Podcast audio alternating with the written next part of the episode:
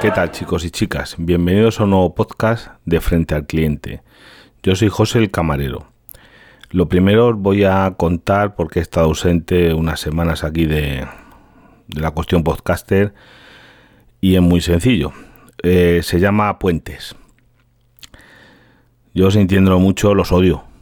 Yo odio los puentes, vosotros os... Yo lo entiendo. Los, amaréis los puentes, es como una cuenta que sigo de Twitter que se llama Soy Camarero. Llega el fin de semana, toda la gente, bien, bien, los camareros. Aplastados. Nosotros los camareros somos felices cuando llega el lunes. Porque muchos libramos el lunes o no, vamos. Pero es que a ver, trabajamos donde nosotros se divierten. No voy a hacer el chiste, que hay un chiste sobre eso. Que nos compara con unos profesionales médicos. Seguro que lo conocéis. Bueno, eh, la cuestión está en que un montón de gente qué montón de gente, qué trabajo, qué de trabajar.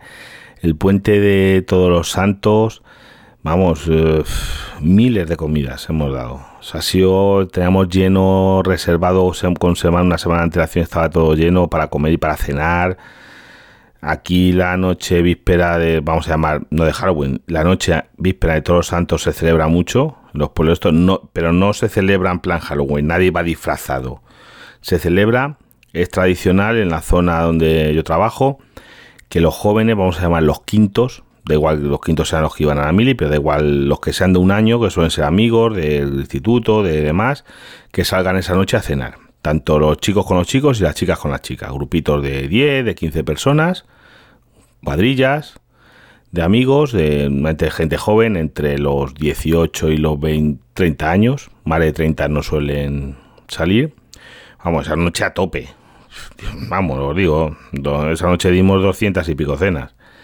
Y comidas, y veníamos de dar las también más comidas, bueno, muchas más comidas, comidas fácilmente. Y así el sábado, el viernes, por la salida, el domingo, el lunes, vamos. Un descojone. Y después el, este fin de semana ha sido también muy fuerte porque Madrid el martes es fiesta, porque era Almudena.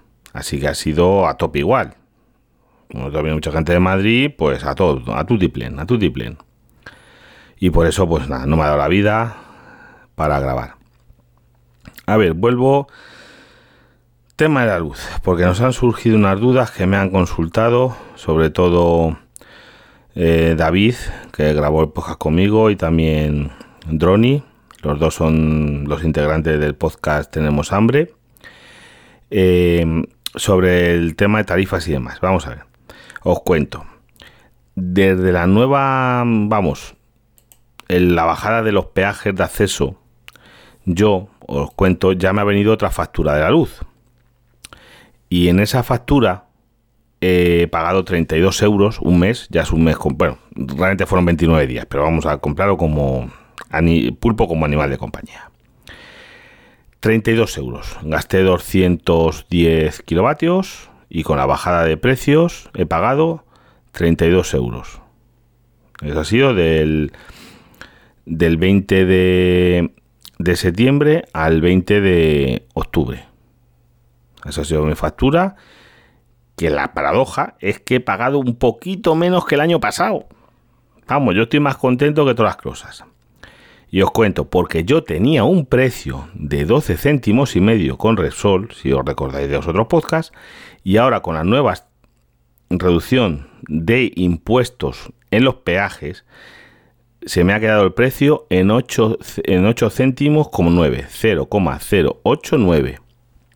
Bueno, algún número más, pero vamos, vamos a redondear a 9 céntimos. Pagaba 12 y medio y ahora pago a 9 céntimos. Lo cual estoy muy contento de esa bajada de impuestos. ¿Qué es hasta diciembre? Bueno, ya en diciembre ya veremos. Si seguimos vivos.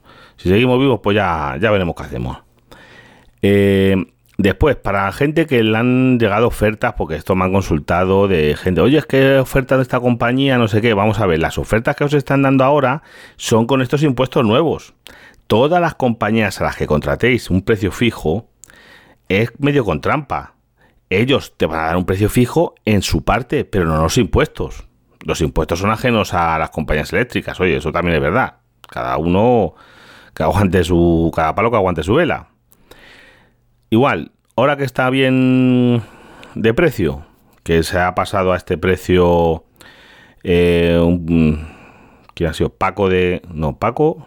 No, no sé quién ha sido de Guispollas, del podcast Guispollas, que lo recomiendo, me encanta, porque es un podcast, vamos a llamar, yo le llamo hermano, por el tema de que también tratan muchas anécdotas de que tratan ellos con los clientes, ellos de, son reparar móviles y demás, y tratan unas anécdotas que a mí me encantan. Muchas me siento representando, mm, vamos, me, siento como en casa en esas anécdotas porque nos pasan lo mismo. A los a mí en el trabajo me pasan muchísimas de ellas porque que está frente al cliente al final da lo mismo que estés atendiendo en un bar, que estés en una tienda de ropa, que estés en una tienda de reparación de móviles, que a lo mejor en un taller de coches. Si estás frente a la gente y tienes que tratar con la gente, muchas de las cosas que pasan son las mismas.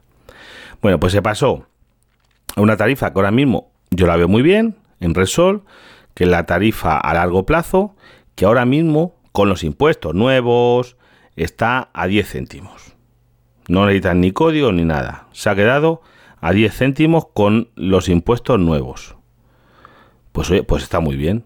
Ya veremos eh, mm, cuando se acaben estos impuestos en finales de año, pues ya se verá, pero sin permanencia. Y bueno, yo ahora mismo el que se os tenga que cambiar y eso, comparar. Yo digo comparar. En otros podcasts he ido el comparador de la CMC de comisión, del comisionado para el mercado de la competencia y demás, que también lo, dejaron otra vez. Ese comparador mm, no está mal, es un comparador del gobierno, pero también tiene una cosa, tiene un poquito trampa, porque muchas veces te compara, claro, te dice que el precio voluntario del pequeño consumidor te dice que es más barato, porque se rige por un año, por, dice, por la media de los últimos 12 meses, claro. Eso no tiene, eso tiene trampa. Vamos a verlo ahora. A mí esto es como los fondos de inversión. Ganancias pasadas no garantizan ganancias futuras. A saber, yo ahora mismo este precio, para que os hagáis ahora mismo un precio más o menos bien con el impuesto que hay ahora mismo, 10 céntimos kilovatio. Quedaros con ese dato y ya no os mareo más de esto. Ahora os cuento una pequeña anécdota del trabajo también de la luz.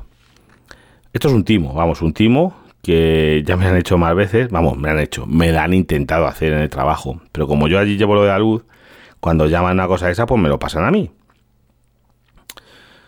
Eh, bueno, os relato la conversación que como es el, al teléfono del trabajo no la tengo grabada. La cosa es esta. Eh, buenas tardes, buenas tardes. Oye, mira, llamamos de vuestra compañía de luz que le vamos a cortar la luz en media hora. Esto te lo dicen siempre cuando en horario de comidas. Saben que es un restaurante y te llaman en horario de comida. Me imagino que a una carnicería se lo pueden hacer, pues yo qué sé, a las 11 de la mañana, que es cuando a lo mejor puede haber más afluencia de gente. Por poneros un ejemplo. Se puede hacer a una peluquería, a cualquier sitio. Le vamos a cortar luz en media hora. Le llamo porque tenemos un impago, no sé qué, y tú dirás, oye, si tengo todo pagado. No, no, aquí nos costa y si usted no nos hace un pago de 500 euros, en media hora le cortamos la luz. Oiga, que tengo esto lleno de gente. Les da igual. Es mentira. El truco está en que ellos te llaman, tú si te lo crees, te embaucan y te dan un número de cuenta para que hagas una transferencia eh, o yo que sé, un bizum o cosas por el estilo, porque no he llegado a ese punto, pues yo les digo, oye, córtamela. Oye, córtamela, que ahora mismo me gustaría irme a casa, que esto está hasta bola y he hecho a todo el mundo, que yo soy empleado y córtamela. Ya cogen y cuelgan, porque ya me, me cachondeo de ellos. Pero pero es el timo, o sea, el timo lo hace a negocios con lo de la luz y funciona de esa manera que os digo. Para que, por si acaso intentan hacer un timo por el estilo, os suene. También ahora os voy a poner un audio que me mandó Droni, que es una grabada de una grabación de una llamada que hizo a Repsol comparando los precios. Que no es que se explique muy bien la chica, pero bueno, os la voy a poner y después ya mm, pasamos a comentarla, que creo que también es interesante. Hola, buenos días. Mi nombre es Verónica. ¿En qué puedo ayudarle? Hola, buenos días, Verónica. Eh, mira, eh, quería informarme de la tarifa a largo plazo Repsol. Eh, yo tengo una tarifa que sé que es muy ventajosa, que ya no la tenéis disponible, pero bueno, quería saber si me puede merecer la pena eh, cambiarme esa tarifa o no, que me informes. A ver, yo le voy a explicar, ¿vale? La tarifa de a largo plazo es de tres años, eh, es para nuevas contrataciones y únicamente se puede realizar a través de la web. Si usted ya tiene el contrato con nosotros, hombre, podría, podría hacer una portabilidad y luego volver a la web. Eso ya no le puedo decir yo. Ya, ya. entiendo que se puede hacer así. Lo que quiero saber, eh, eh esa tarifa, eh, ¿qué tipo de impuesto eléctrico tiene aplicada el del precio que sale en la web? El impuesto eléctrico, el 0,5, hasta el, 31 de diciembre. O sea, es a 0,104 al 0,5. A ver, un segundo, ¿eh? El precio que tiene esta tarifa durante tres años es a 0, un segundo, 0,104 euros kilovatio hora, ¿de acuerdo? Ajá. Este precio tiene una vigencia hasta el 31 de diciembre e incluye la bajada de cargos de acuerdo al nuevo Real Decreto que, que se ha aplicado, ¿de acuerdo? Pasada esta fecha, los precios se actualizarán de acuerdo a la regularización vigente que marque el Estado en ese momento. ¿Vale? Entonces, ah. estos precios llevan el IVA al 10, el impuesto eléctrico 0,5, ¿de acuerdo? A ver un segundo, porque... Un segundo, ¿eh? Que lo viene, viene detallado. A 0,1040 son los precios, sin impuestos ni IVA incluido. Y luego le pone ver precios con impuestos pulsa y le pone 0,1149 y le pone debajo los productos aquí indicados, así como sus precios, son solo aplicables a aquellos clientes cuyo punto de suministro se encuentre situado en la península con potencia igual o inferior a 10 kilovatios. Los, los precios con impuestos incluidos incluyen impuesto especial sobre la electricidad 0,5 e IVA al 10%. Vale, no obstante, eh, sin IVA y sin impuestos es a 0,104 esa tarifa. Eso es, sí que es como lo va a ver en la factura al final el IVA y el impuesto eléctrico se aplica ya con el subtotal, no solo con el precio del kilovatio. Sí, o sea, eh, vale, porque yo la que tengo es de 0,1249, entonces quizás sí, sí que sí que puede merecer la pena. Vale, pues muchas gracias, muy amable por la información. Gracias a usted y que tenga muy buen día, un saludo. Hasta luego. Adiós. Bueno, como habréis escuchado, incluso la propia comercial se saben lo justito, tienen que leerse las cosas. Los precios siempre son sin IVA y el IVA que te están diciendo luego es con el 10% que es lo que hay ahora, pero que esto lo puede cambiar el gobierno cuando le salga de ahí, pero claro, eso te afecta en esta compañía o en cualquier otra. Pero aquí Droni, lo que luego le estuve explicando yo, es que a que nosotros teníamos un precio de 0,12 y medio, ahora mismo, ahora tenemos con estos nuevos impuestos tenemos un precio de 0,8,9. 0,9 céntimos. Vamos a ver, 9 céntimos y esa es la cosa. Para que os hagáis una idea.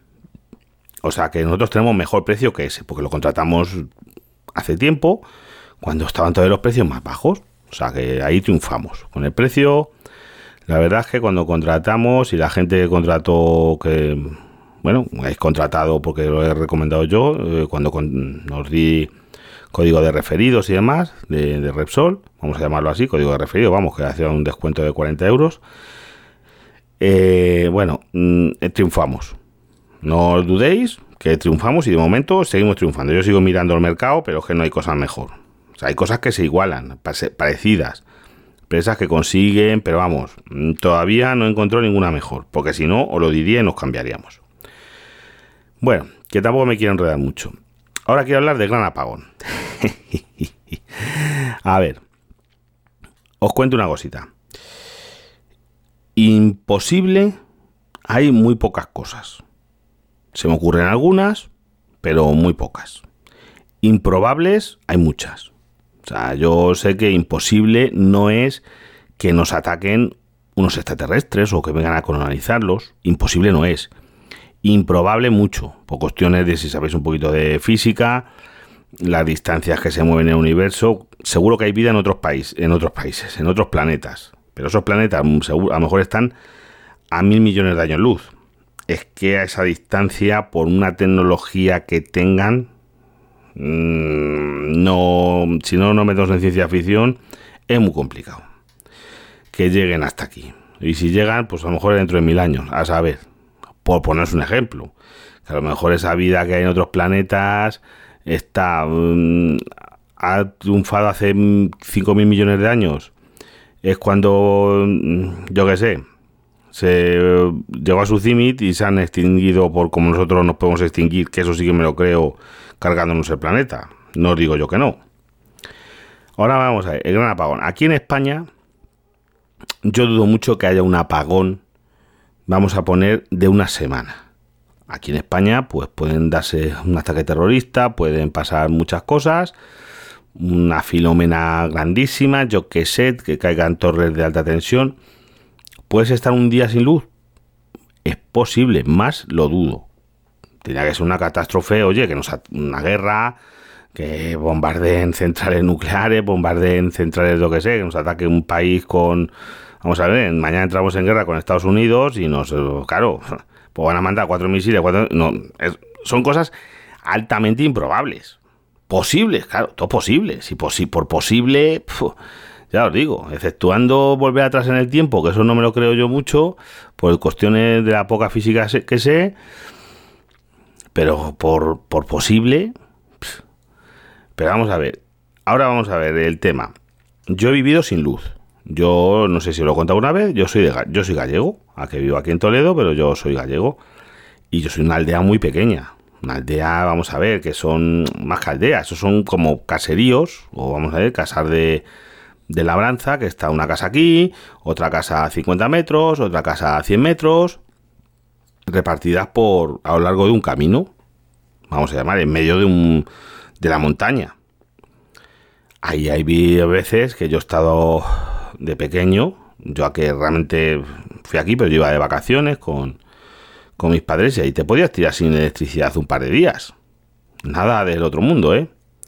Un par de días te podías tirar sin electricidad, como sobre todo en invierno como nevase, y aislados te podías tirar una semana aislado que no había quien saliera. Y eso sí que era un problema, que no había teléfonos. Estamos hablando de hace 35 años. Allí no llegaba el teléfono. El teléfono llegó cuando yo ya era bastante mayor. Vamos, mayor que ya te os digo. Luz sí que recuerdo electricidad que había siempre, pero vamos, con unos cablecitos que vamos, que eso daba risa. Eran unos postes con unos hilos de alambre, con estas bornitas de, cristal, esos aislantes antiguos, plomos. Bueno, los que sean más mayores a lo mejor le he visto en algunos sitios de pueblo. Eh, cables, vamos, bueno, eso es una de instalaciones que era lo básico para tener electricidad, una bombilla.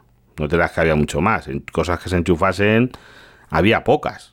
No tenían, no se funcionaban allí las cosas que se enchufasen mucho. Y allí se podían tirar sin electricidad dos o tres días y, y aquello había que seguir viviendo. Y se vivía sin electricidad. Y os puedo contar un montón de cosas, pero vamos a ver. Si aquí nos pasase de verdad una semana sin electricidad, el problema principal en Madrid, en eso, eh, no es otra cosa que el agua. O sea, la comida no sería el problema principal. La comida, puedes comer cosas enlatadas, puedes hacer... No, no sería un problema principal. El principal problema es el agua. Y tampoco es el agua para beber. Es el agua de saneamiento. Nosotros pensar en el que vive en un piso... Es que he visto, he escuchado algunos podcasts. No, pues es que me he comprado comida enlatada para ir no sé qué, tengo agua para no sé cuánto. Es muy importante, o sea, yo eso no está de más. Yo en mi casa os puedo asegurar que como vivo en esto y tengo, yo siempre suelo tener comida pues para una semana. ¿Por qué? Porque puede pasar cualquier cosa, porque vivo en un pueblo y aquí no es tan esto de salir a la puerta, y porque estoy acostumbrado desde entonces a tener en casa las cosas más básicas de repuesto. No, o sea, en mi casa aquí funcionamos de esta manera. Si yo, en cuanto empiezo un detergente, como tengo espacio para tenerlo, eh, ya compro otro. Yo siempre tengo una botella de detergente llena. vamos a ver. Y como eso, puedo asegurar que tengo un par de kilos de pasta, algunas conservas, eh, pico de pan. Comida así básica siempre tenemos porque no salgas a la tienda a comprar cada dos minutos. Es que es en un pueblo y tienes que coger el coche, a lo mejor te tienes que desplazar a otro pueblo. Eh, no tengo un mercado aquí en el pueblo. Es un pueblo pequeño y donde vivo yo no... Y además estoy acostumbrado a, a ese funcionamiento y es pues comida no me preocupa. Pero, y agua tengo también. Aquí lo bueno en los pueblos es que todavía sigue habiendo pozos. Aquí ahora mismo una falta de agua, porque el problema es que el agua de los grifos va con electricidad. Os lo puedo asegurar. Si no hay electricidad, no hay agua en los grifos. En cuanto pase un tiempo, no hay agua, porque las depuradoras, todo funciona con electricidad. El agua no es como allí en Galicia, que no faltaba el agua, porque el agua allí, eh, cuando yo era niño, no hacía mucho que tenían agua. corriente. Hasta entonces había que ir, mi, madre, mi, mis tíos y eso recuerdan que tenían que ir a los ríos a, por sellas de agua, que eran como unas de madera, como una especie de barriles de madera, una cosa típica que la mujer lo, llevaban encima de la cabeza, se lo ponían encima de la cabeza y iban a por agua a los ríos y cosas de esas. Luego, a los, vamos a llamar que por los años 60 por ahí, eh, llegaron, se aparataron, imagino que llegaron las tuberías de plástico y con eso cada casa, se, como hay muchas fuentecitas y demás, iban cogiendo, iban probando su agua corriente. O sea, a casa de mis abuelos sigue viendo, viniendo de un campo, de la propiedad, una pequeña fuente, y que hacían una zanja a mano, pim pam, pim pam, pim pam, por donde lo iban pudiendo pasar hasta llegar a, la casa y tenían un grifo corriente que lo podían tener abierto siempre porque no pagaban agua. Si es que el agua sigue siendo de esa manera. Allí no hay ni red de saneamiento a día de hoy, ni hay agua de ningún pueblo, ni comunidad, ni nada por el estilo. El agua sigue siendo suya. Si se rompe tienes que arreglarlo tú. Allí no hay, no hay nada más. Eso sigue siendo así. Y tienen agua en la cocina. Un grifo en la cocina. No había cuarto de baño, ¿eh?